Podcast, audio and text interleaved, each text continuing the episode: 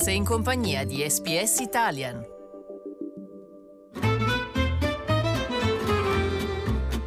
Slow Italian Fast Learning. Un nuovo rapporto ha rivelato che il governo federale potrebbe introdurre una tassa sulla plastica già dal 2020, nello sforzo di ridurre il crescente problema dei rifiuti in Australia.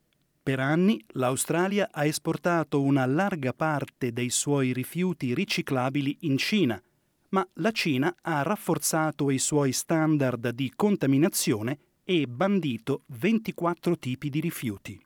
Il rapporto del gestore patrimoniale globale Credit Suisse, l'era della plastica al punto di non ritorno, sostiene che queste restrizioni hanno avuto un impatto colossale sull'Australia.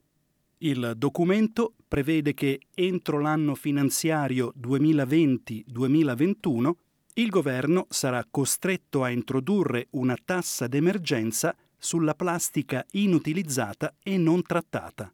Il rapporto sostiene inoltre che il governo potrebbe imporre dei dazi doganali su beni importati fatti di plastica, proibire i prodotti di plastica usa e getta e creare incentivi fiscali per prodotti dai contenuti riciclati. Trevor Thornton, docente che si occupa della gestione di materiali pericolosi alla Deakin University di Melbourne, ha dichiarato che i governi del paese si stanno orientando verso queste misure. Commitment by 2025 to uh, really reduce, in essence, reduce the amount of uh, single-use plastic from a variety of different types of products. So I think there will be some work over the next year or so. I mean, the Victorian government's looking at that, uh, Queensland and so forth, to look at strategies of how they can reduce tax. And I guess economic incentives or disincentives is uh, one really positive way of doing that because that's what businesses often just listen to. I dati più recenti a livello nazionale mostrano che nel 2014-2015 l'Australia ha creato 64 milioni di tonnellate di rifiuti. Di queste il 54% è stato riciclato, il 4% in recupero energetico e il 42% è finito in discariche e inceneritori. Nel 2016-2017 l'Australia ha esportato più di 4,2 milioni di tonnellate di materiale riciclato, con più di 1,2 milioni inviato in Cina. La Cina ha utilizzato i materiali esportati come plastiche, carta e cartone per creare altri prodotti.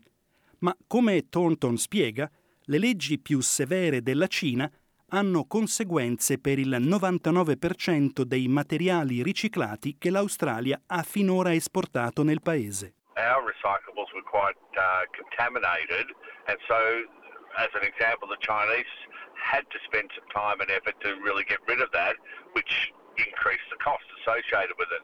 They also improved their recycling efforts uh, internally as well, which was great. So they've sort of said, well, we don't want yours because we've got enough and we don't want all this dirty recyclables. So they said, we're no longer going to take it unless it's at a certain uh, uh, quality. Uh, other countries have followed suit of saying, well, we don't want to take it anymore.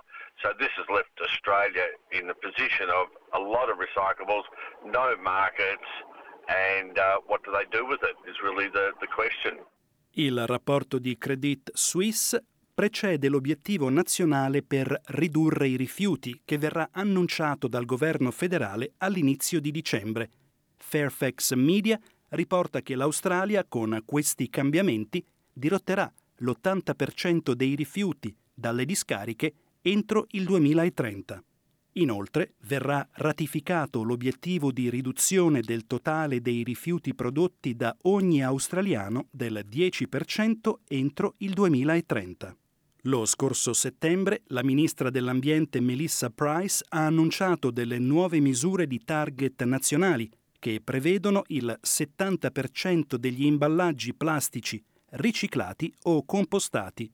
Tutti gli imballaggi, inoltre, dovranno avere una media del 30% di contenuto riciclato entro il 2025.